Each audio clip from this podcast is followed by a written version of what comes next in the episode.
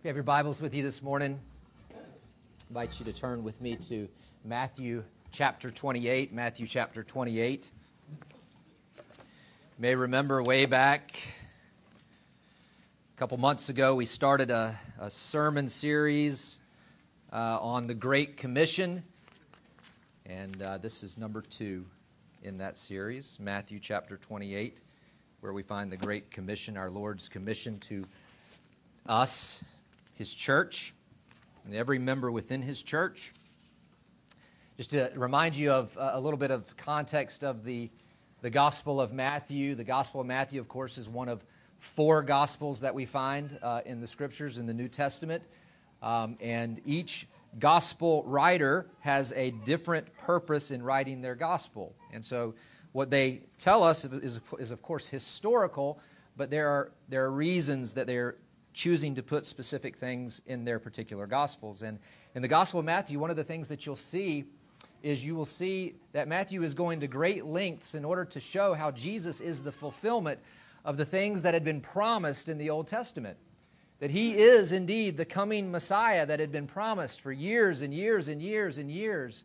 And he'll quote Scripture and show how Jesus fulfills that Scripture. And you may remember last time in our, uh, in our uh, first um, uh, sermon on the Great Commission, we looked at that first part of the Great Commission where the Lord talks about how he has been given authority. He has received all authority in heaven and on earth. And we saw how that, that connected to Daniel chapter 7, the Son of Man, in whom Daniel prophesied would receive this universal authority over the nations, and eventually the nations would come to worship him. And today we're going to continue uh, in the Great Commission. And um, I will read for us starting in verse uh, 16 of Matthew chapter 28. And uh, this is our Lord. He has lived the perfect, sinless life. He has died for his people as the Lamb of God. He has risen from the dead. And he has not yet ascended into heaven at this point, but he will not, not too soon after um, days after this great commission that he gives his disciples. This is the word of the Lord. Now, the eleven disciples went to Galilee, to the mountain to which Jesus had directed them. And when they saw him, they worshiped him, but some doubted. And Jesus came and said to them, All authority in heaven and on earth has been given to me. Go, therefore and make disciples of all nations, baptizing them in the name of the Father and of the Son and of the Holy Spirit, teaching them to observe all that I have commanded you. And behold, I am with you always to the end of the age. This is the word of the Lord. Let's pray. Oh Lord, we are so thankful today that you have been so gracious to us to give us your word. And Lord, I uh, admit that I am so insufficient for such a task today, feeling weakness, feeling insufficiency, but yet, Lord, trusting in a God who is able to do far more abundantly than all that I might ask or think, or any of us might ask or think. And so today, leaning on that promise that you will do mighty work in your people that your word would be preached with power, that it would be heard with the power of your spirit, and that, Lord, that again we would be transformed and changed into the image of your Son. And if there any be any here that are that are that are unconverted, as I prayed earlier, that Lord, you would use this in order to draw them to the only one who can save them.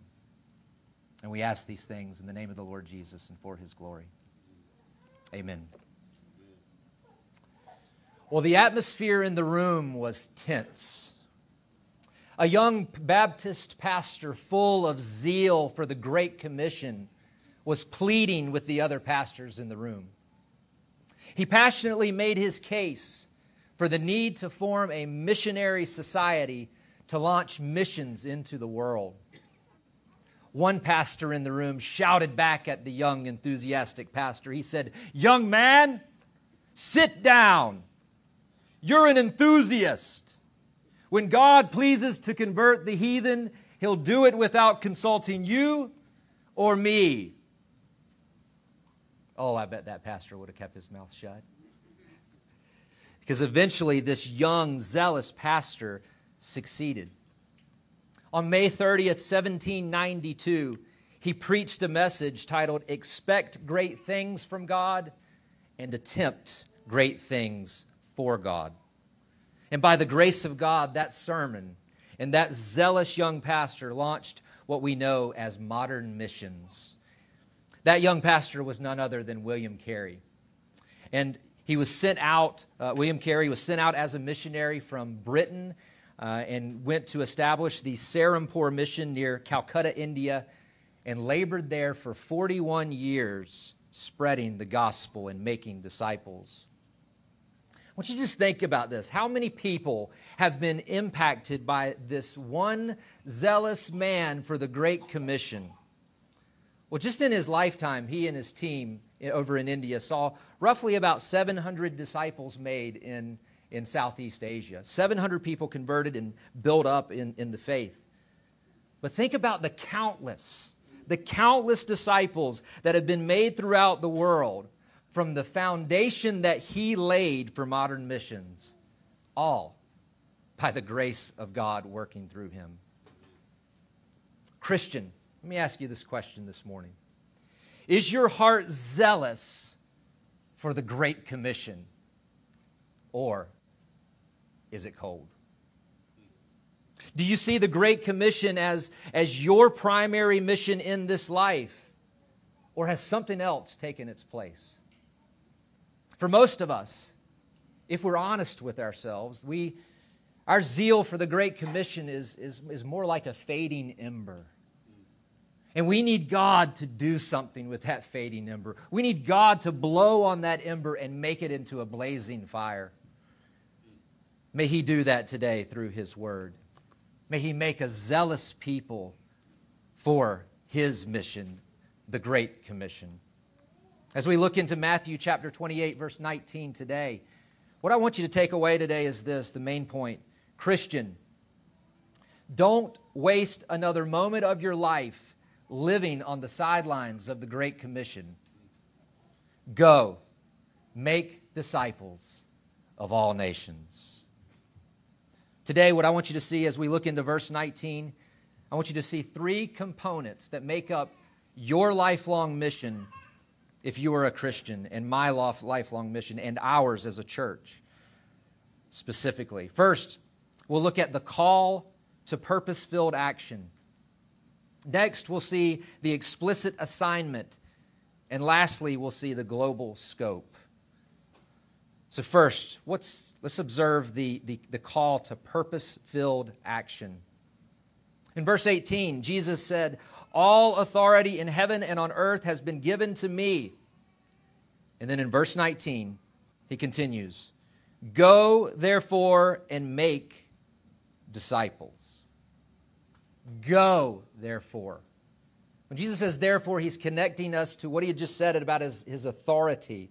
On the basis of, of his sovereign and exhaustive authority over heaven and earth, he is telling us to go. And you may remember in the first sermon in this series of the Great Commission, we saw that, that Christ's authority is not only the, the basis for the Great Commission, that is to say, that he has all authority, he tells us to go, therefore, we go. He's the basis of it. His authority overrules and, and, and causes us to go. He's the reason. But it's not only just the basis for the Great Commission, His authority is also the fuel for the Great Commission.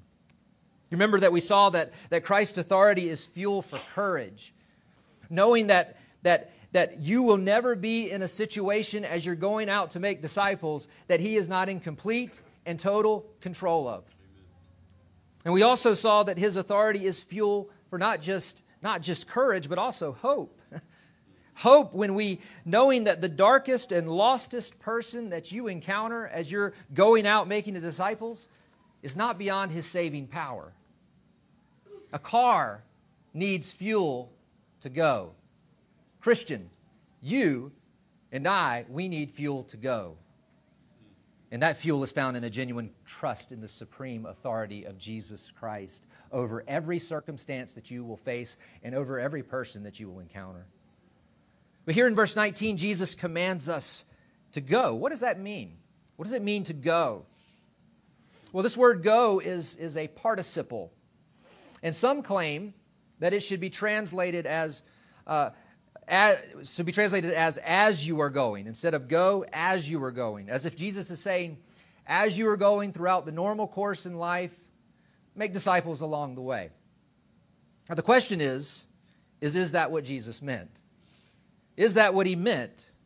Well if it is peter and james and john who were actually there when jesus gave that great commission they must have had some major wax build up in their ears because if Jesus meant that for them to make disciples along the way of their normal course of life, you know what they should have done? They should have gone back fishing for fish instead of devoting their lives to fishing for men. If that's what Jesus meant, Paul got it wrong. If that's what Jesus meant, Martin Luther got it wrong. Jonathan Edwards got it wrong.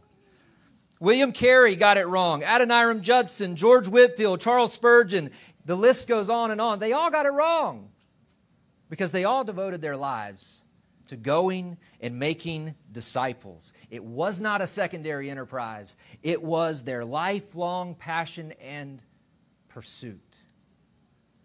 But praise God, they didn't get it wrong. Because this particular sentence structure in Greek, it makes this participle go have the force of an imperative, have the force of a command. And so it's rightly translated go. Go. What does that mean? Well, go means to move from, from one place to another. That's what Jesus is calling us to do to move from, from the place that we are to the place that he has called us to go. Now, in this case, the place is not a particular location, but a particular vocation. Go make disciples. And we'll look at that in just a moment, what, what make disciples means. But what I want you to see here is, is that there's not just a going just to go. There's not just a going to go without purpose. There's a going to do something specific. There's a purpose behind it. There, there's an intentionality. There's a determination. You know what it looks like to see somebody going with purpose. We see it all the time. It's the student who, who's devoting herself to, to acing biology and chemistry staying up all hours of the night studying. Why?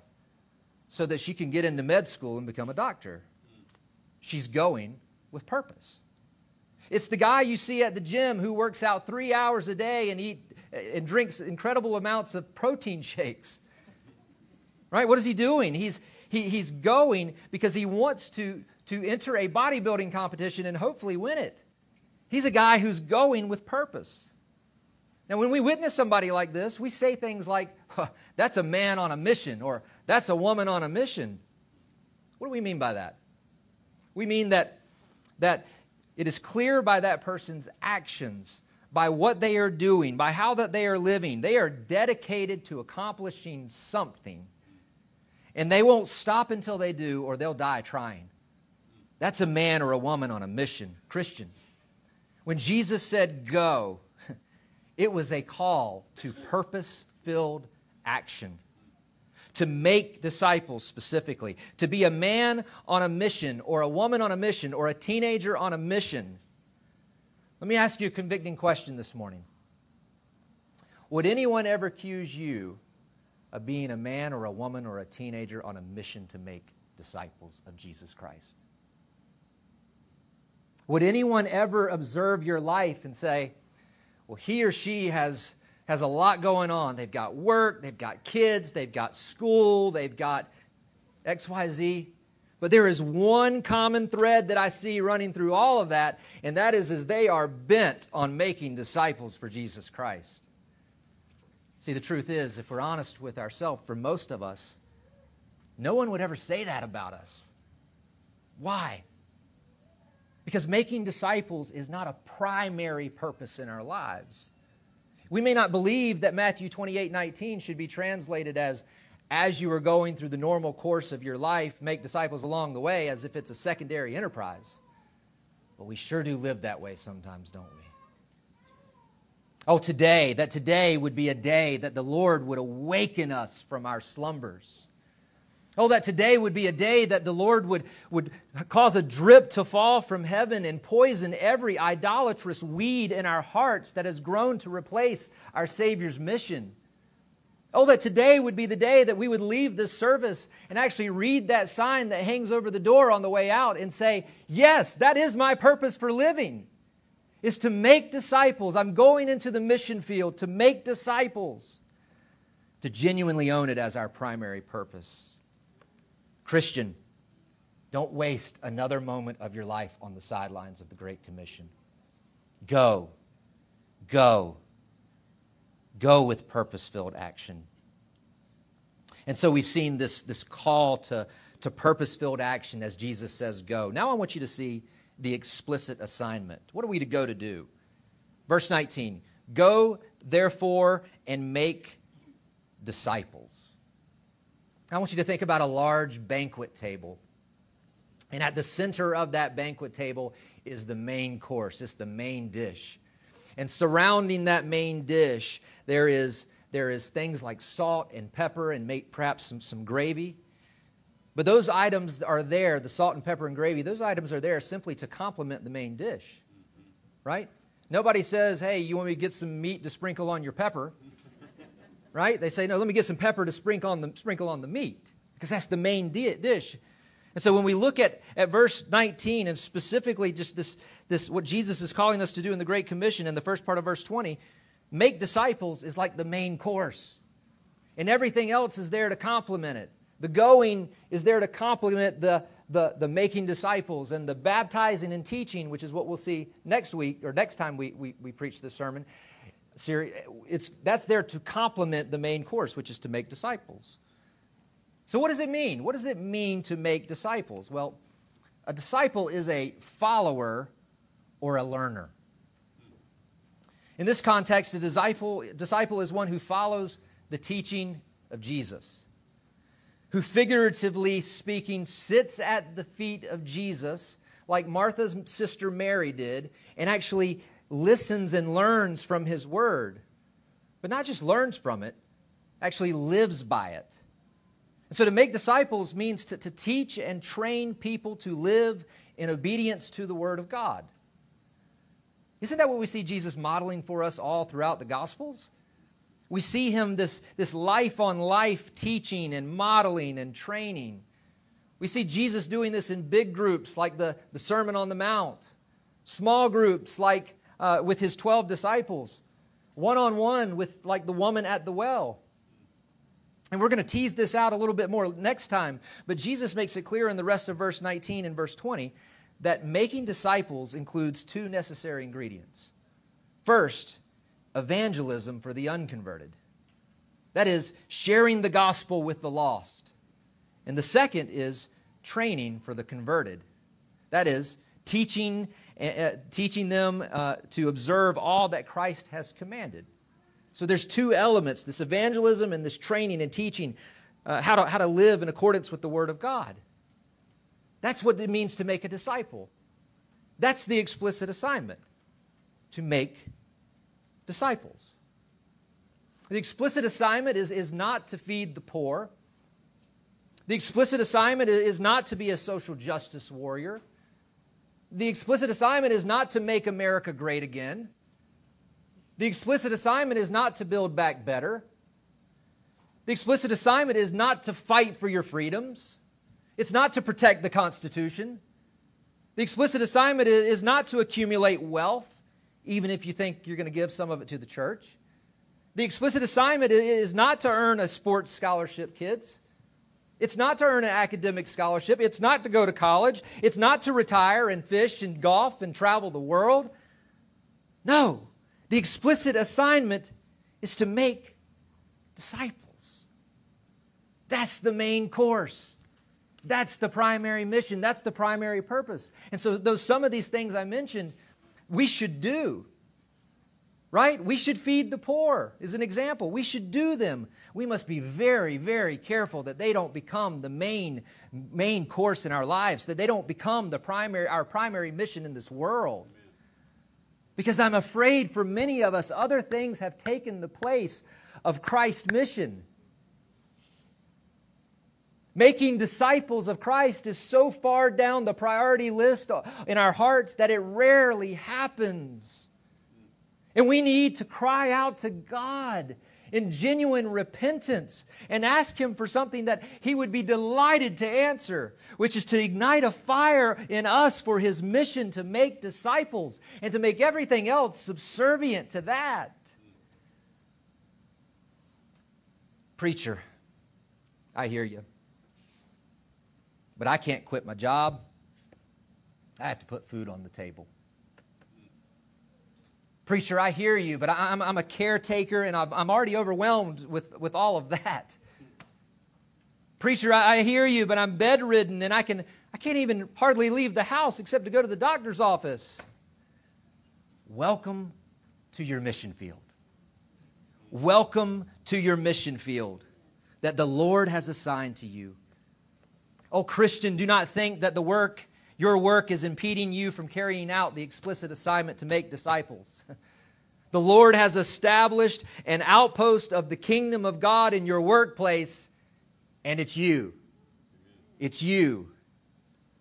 Caretaker, bedridden brother or sister, the Lord has established an outpost in your station in life, and guess who it is? It's you. It's you. Oh, that we might be so convinced that the Lord has strategically placed us wherever we are in this season of life to carry out His mission to make disciples. Sometimes we limit ourselves, don't we? We look at our life situation, we think, oh, I just can't do this because I'm, you know, I'm trapped in, in this or that. Listen, the Apostle Paul was never convinced of that when he was imprisoned for the gospel. Listen to what he says to the church in Philippi. He's in chains, right? He's in prison. He says this in chapter 1 of Philippians. He says, I want you to know, brothers, that what has happened to me, being imprisoned, has really served to advance the gospel, so that it has become known throughout the whole imperial guard and all the rest that my imprisonment is for Christ. How did they know that? Because Christ is telling them, He's sharing Christ, He's discipling people.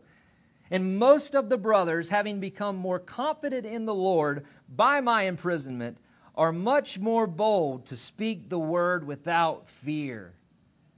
You see, Paul, in his, in his confined situation, his boldness stirred up boldness in others that were outside of him. It was contagious, his disciple making. You see, the chains bound his body, but it didn't bind his mission to make disciples. The prison was just another mission field assigned to him by Christ. Christian, wherever you are at in this season of life, it's the mission field that Christ has assigned to you to go make disciples. Don't squander it.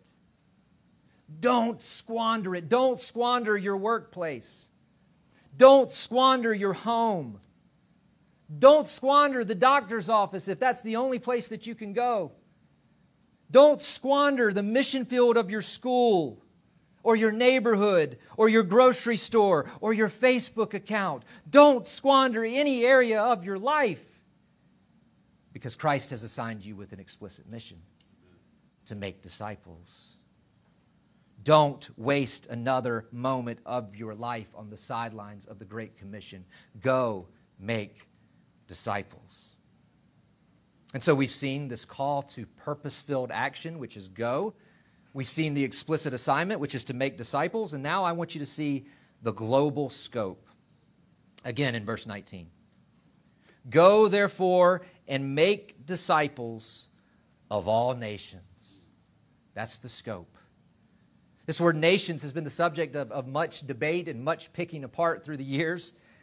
It is safe to say that when you think of the word nations, it's not what this word means. You and I, when we think of nations, we think of modern day nation states like the United States or Canada. And modern day nation states were not, didn't come into existence until probably the 17th or the 18th century. And so that's obviously not what this particular word means, but it's, it is smaller than that. It's smaller, smaller than modern day nation states. It's, it's this, this nations, in, in a nutshell, simply refers to, to people groups all over the globe. People groups all over the globe. The word all in all nations means that there isn't a people group that is excluded. We are to go and make disciples of all people groups Jew and Gentile, reach and unreached, Muslim and Hindu, rich and poor, near and far. The scope of the Great Commission is global. Why? Because the mission of God is global. Don't we see that? Our Bibles are full of it. Don't we see that all the way, for instance, back in Genesis 12? that, that God makes a promise to Abraham. And one of those promises that he makes to Abraham, he says, he says that through one of his descendants, all the families of the earth, all the people groups, all the nations, that all the families of the earth would be blessed through that one seed, that one that would come from Abraham. And then that descendant, he comes, Abraham's descendant, who would bring blessing to all the families of the earth. People from every family of the earth, people from every people group, he would bring blessing to. He comes and he secures that blessing for his people through his life, death, and resurrection. But by the time he, he ascends into heaven, the nations haven't received the blessing that he secured. Right? They haven't received the forgiveness of sins that he secured. They haven't received the perfect righteousness that he earned. They haven't received the reconciliation with God. They haven't received eternal life yet. They haven't received the blessing, the fullness of the blessing promised to Abraham yet. But yet, before he ascends into heaven, Jesus gives us a very significant mission to his church. He says, Go to the nations Go to all the families of the earth, herald the good news of what I have done, and watch me bless a people from the nations by drawing them to myself. Watch me fulfill the promise made to Abraham by working through weak and insufficient people like you, church. Now, we read our Bibles and we, we love stories in the Old Testament of God doing mighty things, impossible things. But I wonder if we believe them about ourselves. Let me give you some examples. Hasn't God been doing this over and over again throughout history, using weak and insufficient people and doing mighty things through them? using people, inadequate people, to accomplish impossible things, humanly speaking. And by the way, it is impossible, humanly speaking, for us to accomplish the Great Commission, isn't it? It's impossible. But yet God calls us to do it. So remember, remember when God called a man by the name of Moses this, to the seemingly impossible task of, of delivering, delivering Israel out of enslavement to the most powerful, wicked monarch in the world, Pharaoh. You remember what Moses' response was when God called him to go and do that? He says, Who am I that I should go to Pharaoh? Translation, you got the wrong guy. I'm so insufficient for such an enormous task like that, God. In fact, Moses says that I'm not eloquent, I'm slow of speech. Don't you see all of my all of my limitations, God? You remember what God said to him? He said, "Yeah, but I will be with you." Ironically, Jesus says the same thing at the end of the Great Commission. I will be with you. And God, you know that you know what happens that God the rest of the historical account, you could see it in Exodus that God used inadequate Moses to rescue Israel out of the clutches of this one who Moses would never have been able to do that. Right? You see, Moses didn't need to be adequate, he just needed to trust God and do what he said. And God would himself would do the heavy lifting like we saw him do through the 10 plagues. Remember when God called Israel to the impossible task of of, of conquering Jericho with its impenetrable walls. And God gave them this plan that they were to march around the, the, the city uh, for seven days. And on the seventh day, they were to march around seven times. And, and then they were to, to blow trumpets and they were to shout. And you know the historical account of what happened to that, don't you? That the walls of Jericho fell like a pine tree to the ground, just like God had said that they would. You see, Israel didn't need to be adequate, they weren't. They just needed to trust God and do what He said, and God would do the heavy lifting. Church, Christ is not calling us to be adequate to make disciples of the nations. He's just calling us to trust Him and do what He said. And God Himself, Christ Himself, He'll do the heavy lifting. Jesus said this He said, Follow me, and I will make you fishers of men. He said that to His original disciples, and it still applies to you and me. Follow me, and I will make you fishers of men. Follow me. Do what I say. Let down the fishing nets of the gospel. And I'm going to make you catch people for my blessed kingdom. I'm going to fill the nets from Jerusalem to Judea to Samaria to the ends of the earth because I have a people from all the nations that I have secured blessing for, the blessing promised to Abraham. And I'm going to get them through weak and insufficient people like you, church. Not because you're adequate, but because I am. Because I am. I want you to check out this video that we've seen before. I want you to see what Christ has been doing through his weak and inadequate church, listening to him and making disciples, what he's been doing through us for, for almost 2,000 years. Check this out.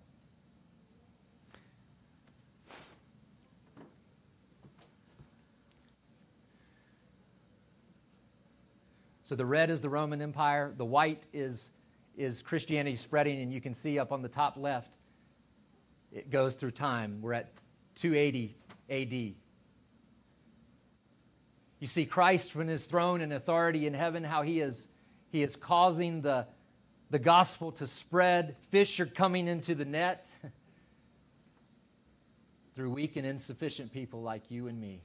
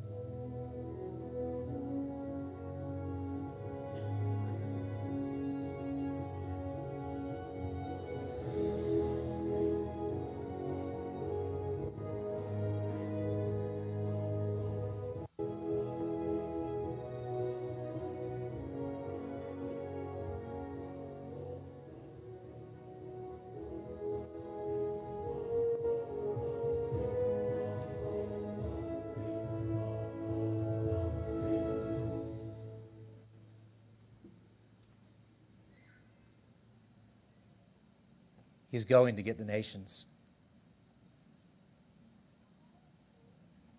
And he's going to go get them through us. See, the scope of the global Great Commission is global because the mission of God is global.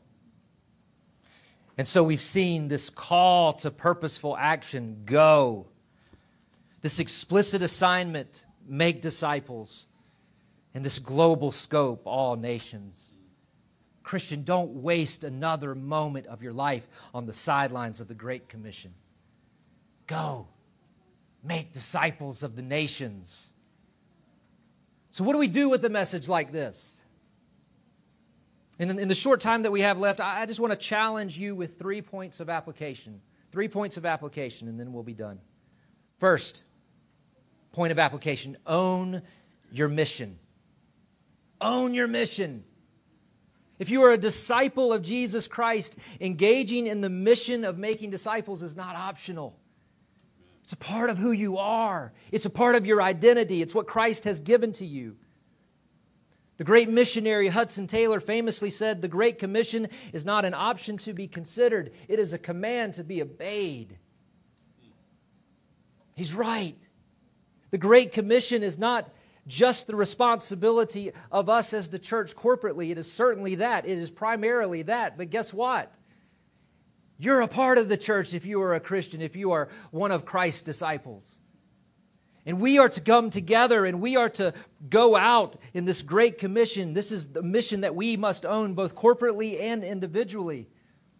Because the moment that each of us trusted in Christ, He handed you your orders for deployment on His mission. Don't crumple them up and throw them away. Don't hide them underneath the stack of other missions that you want to accomplish in life. No, it needs to go on the top. Let me ask you, Christian, are you owning the mission? Are you owning it? Maybe you're here today and you, and you need to do a little heart examination. Maybe there are, there are idols that need to be uprooted in your heart. Maybe your zeal runs hot for lesser things, things that aren't that important, leaving little, if anything, left for Christ's mission. Oh, these things, they ought not be. Christ's mission is worthy of you and I having the same zeal for it as William Carey had. It's worthy of that. Especially when you think about the lengths that your Savior would go on his mission to save you. See, he went on the mission first. He's still on mission, but he went on the hardest part of the mission. Let me remind you of it. When God the Father told his Son, God the Son, to go almost 2,000 years ago, he went. he left the comforts of heaven to embark on a mission that would literally save you from the torments of hell forever. As drops of blood dripped from his punctured hands on the cross, the torrent of God's wrath gushed into his soul like Niagara Falls. What was it like on his mission for him to experience the wrath reserved for your sins? We can only speak in terms that God has, has given to us. It was like being tossed into a lake of fire and experiencing the unthinkable agony of the burn from the flames that never ends. It was like being cast into outer darkness, separated from everything that even hints at the light of the countenance of God. No grace, no mercy, just unconstrained and unmitigated wrath pouring down on him in the most real sense of the word, Jesus was experiencing hell for you. Hell in your place. And before he breathed his last, he could cry out, It is finished. That the debt for your sins had been paid, and the sins of all of his people that he came to die for had been paid in full. And on the third day, you know, Jesus, just as Jesus had foretold and that the scriptures had foretold, he rose from the dead. God the Father had provided an undeniable sign that it's all true. Conquering your death, opening up your eternal life. Listen, if Jesus would go to such lengths out of love for the Father and love for you and me, how can you and I sit still? How can we not go and make disciples out of love for Him? If the love of Christ in the gospel, if it doesn't move you, then there is reason to believe that the saving grace of God has not moved in you. And you should go home today if that is you, and you should get on your knees and you should cry out to God to save you. You should cry out to God that He would penetrate your hard heart. You should cry out to God that He would, he would grant you repentance and faith. Maybe you're here today and, and, and you already know that you're not a Christian. You came in knowing that. You just heard the gospel. And you've heard of the unfathomable lengths that, that Jesus would go to save his people. How do you know if you can be one of those people? How do you know? Well, Jesus commands something of you. He commands you to repent and believe in Him, to trust in Him, to turn from your sin and to trust in Him alone for your, for your salvation. And you will know at that point that you are one of those people that He, that he died for. How will you know that? Because He's the one who will have granted you repentance and faith. See, the instant that you do that, you turn from sin and you genuinely trust in Him and Him alone. The instant you do that, every sin, past, present, and future, is wiped off of your record because Jesus paid for it. And he will take off your filthy, sin stained clothes off of your soul, and he will replace them with his perfect righteous robe, as if you had never sinned before. as if you had lived the perfect sinless life like Jesus lived, as, you have, as if you had lived where you never even broke God's law in thought and word and deed for the entirety of your life. And then He'll hand you your orders for deployment. And He'll say, Go. Just like somebody has come to you, you go. You go and you tell the world about me and you make disciples of the nations. See, whether you're a brand new baby Christian today, just born again today, or you've been walking with the Lord 70 years, own your mission. You don't get to choose. This is what Christ has given you. And by the way, it's what your heart longs for. Own it. Second, point of application take an appropriate step. See, we're all at different places in our Christian maturity. For some of us, making disciples, this idea that I have the responsibility to make disciples, that's foreign to you. For others, it's like second nature. And the point here is just to take an appropriate step based on where you're at. Take an appropriate step based on where you're at. Listen, if you're new to making disciples, start by being discipled by a more mature Christian. You can go through, for instance, uh, Fundamentals of the Faith is a great study to go through with, with, with a mature Christian. You'll learn the fundamentals of the faith. You'll learn things that you never would have even dreamed of that God has taught us in His Word. And then not only will it grow you as a Christian, as a disciple, it'll also help you to see what it looks like to engage in making disciples.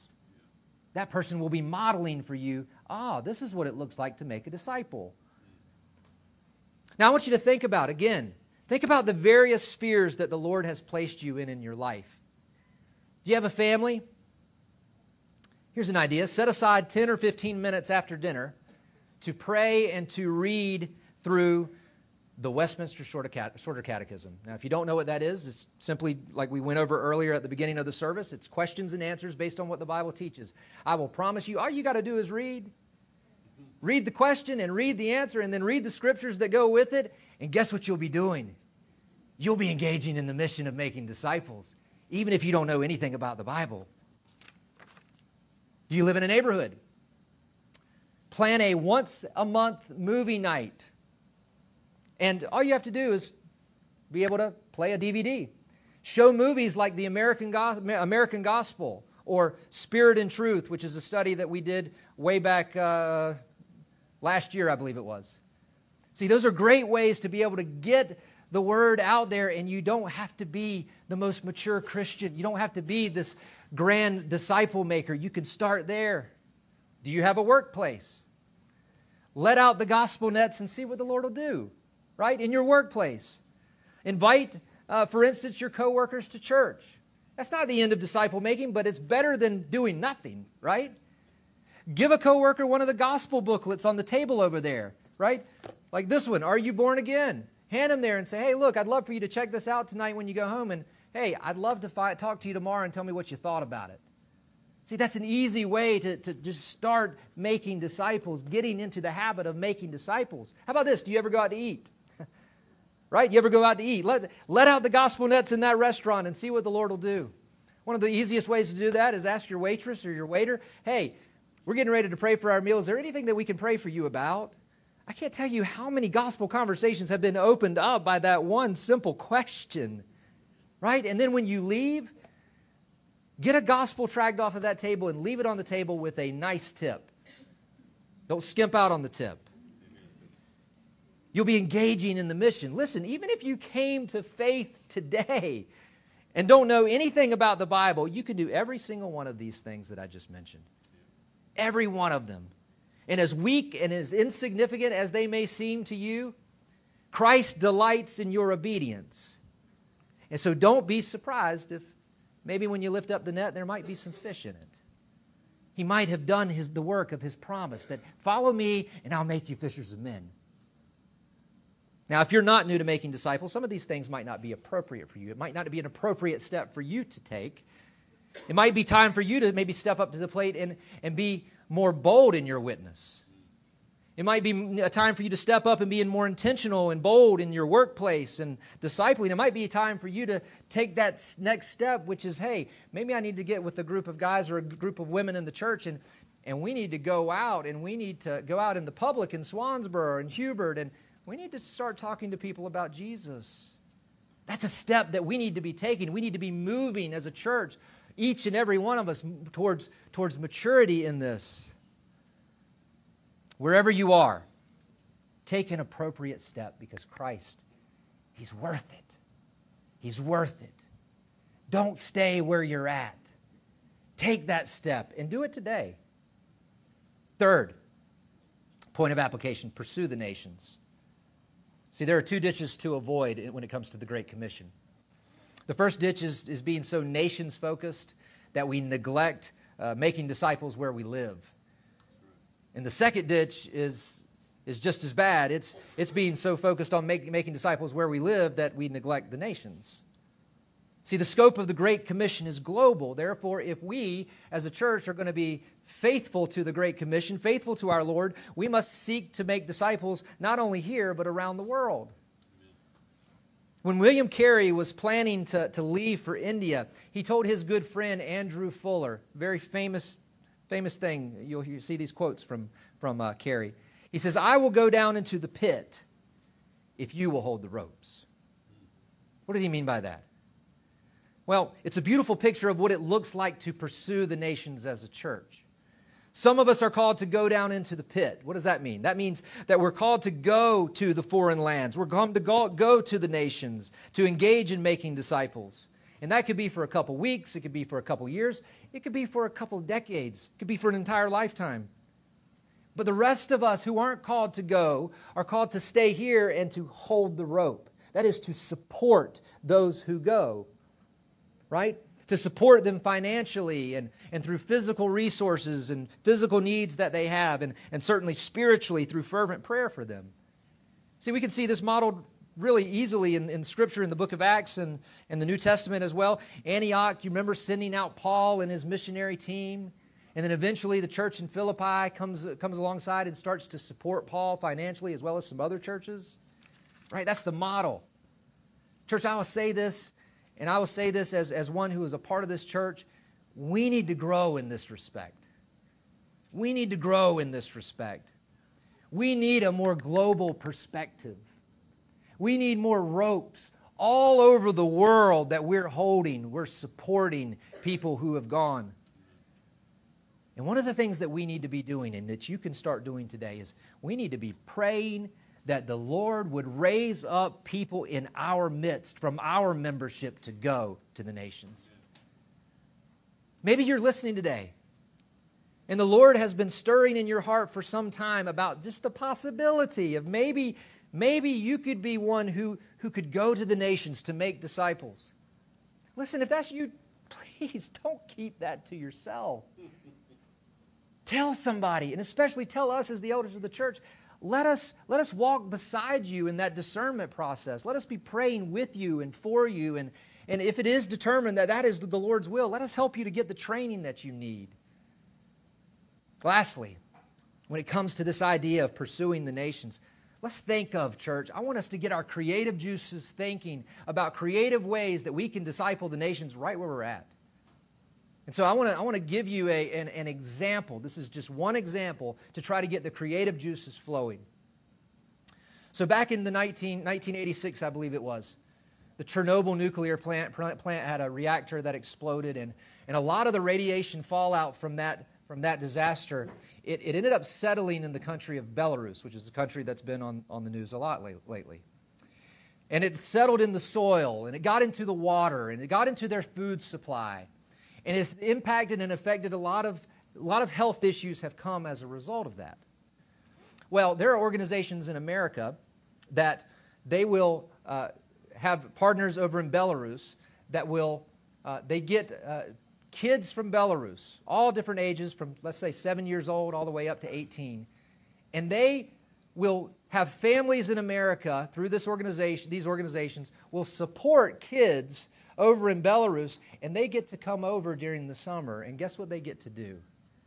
They get to stay with the families by themselves without their parents for six weeks. Now, during that six weeks, the organizations will tell you we want you to take them to the doctor, eye doctor, uh, medical doctor.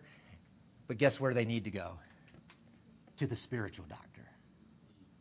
A great way for us to, to be able to pursue the nations. Can you imagine if we had five or six families from this church that, that raised up support to grab one of these children to come over and live with us in our homes for six weeks during the summer?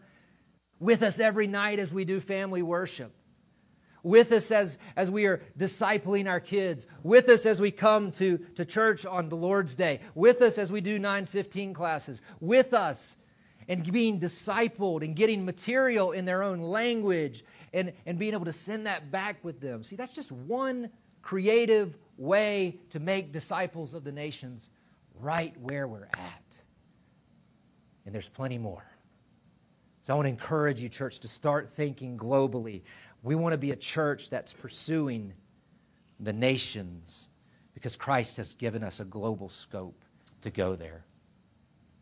Well, as we conclude this morning, our Lord has been so gracious to us to remind us of his global mission, to remind us of our global mission, to remind us of our primary purpose of why we are still here and I can't think of a more appropriate way to end a sermon like this than with the words of the great missionary Hudson Taylor, great missionary to China. Here's what he says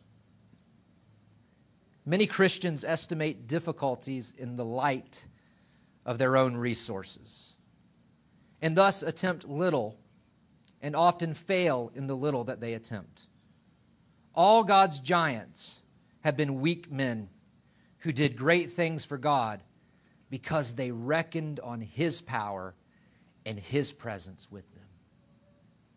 Oh, church, may we be a people who, in the words of William Carey in his famous sermon, may we be a people who expect great things from God and attempt great things for God. Don't waste another moment of your life on the sidelines of the Great Commission. Go make disciples of the nations. It's our purpose. Let's pray.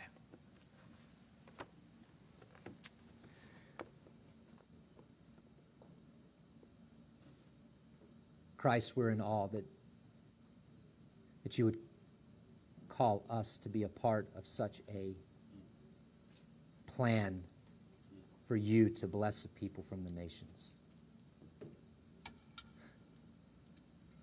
Lord, even as we watched that video a little bit earlier and we saw what you'd been doing since you ascended into heaven and what you've been doing through your church, going in our weakness and going in our in our insufficiencies and, and spreading your word in any way that we can, how you have been drawing a people from all the families of the earth to yourself.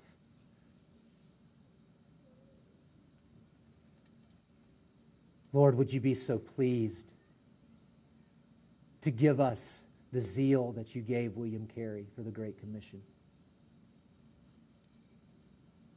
I pray, Lord, if there be any in here whom you are, you are tugging at their heart to, to go to the, to the nations, to maybe a specific foreign land, that, that, Lord, that you would give them courage to take a step to tell someone.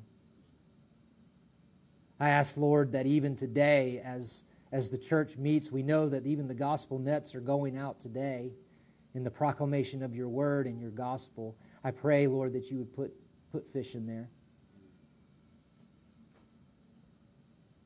I ask, Lord, that you, we would leave here a changed people, a people who really, truly do own our primary purpose, a people who, who, Lord, take an appropriate step today or this week.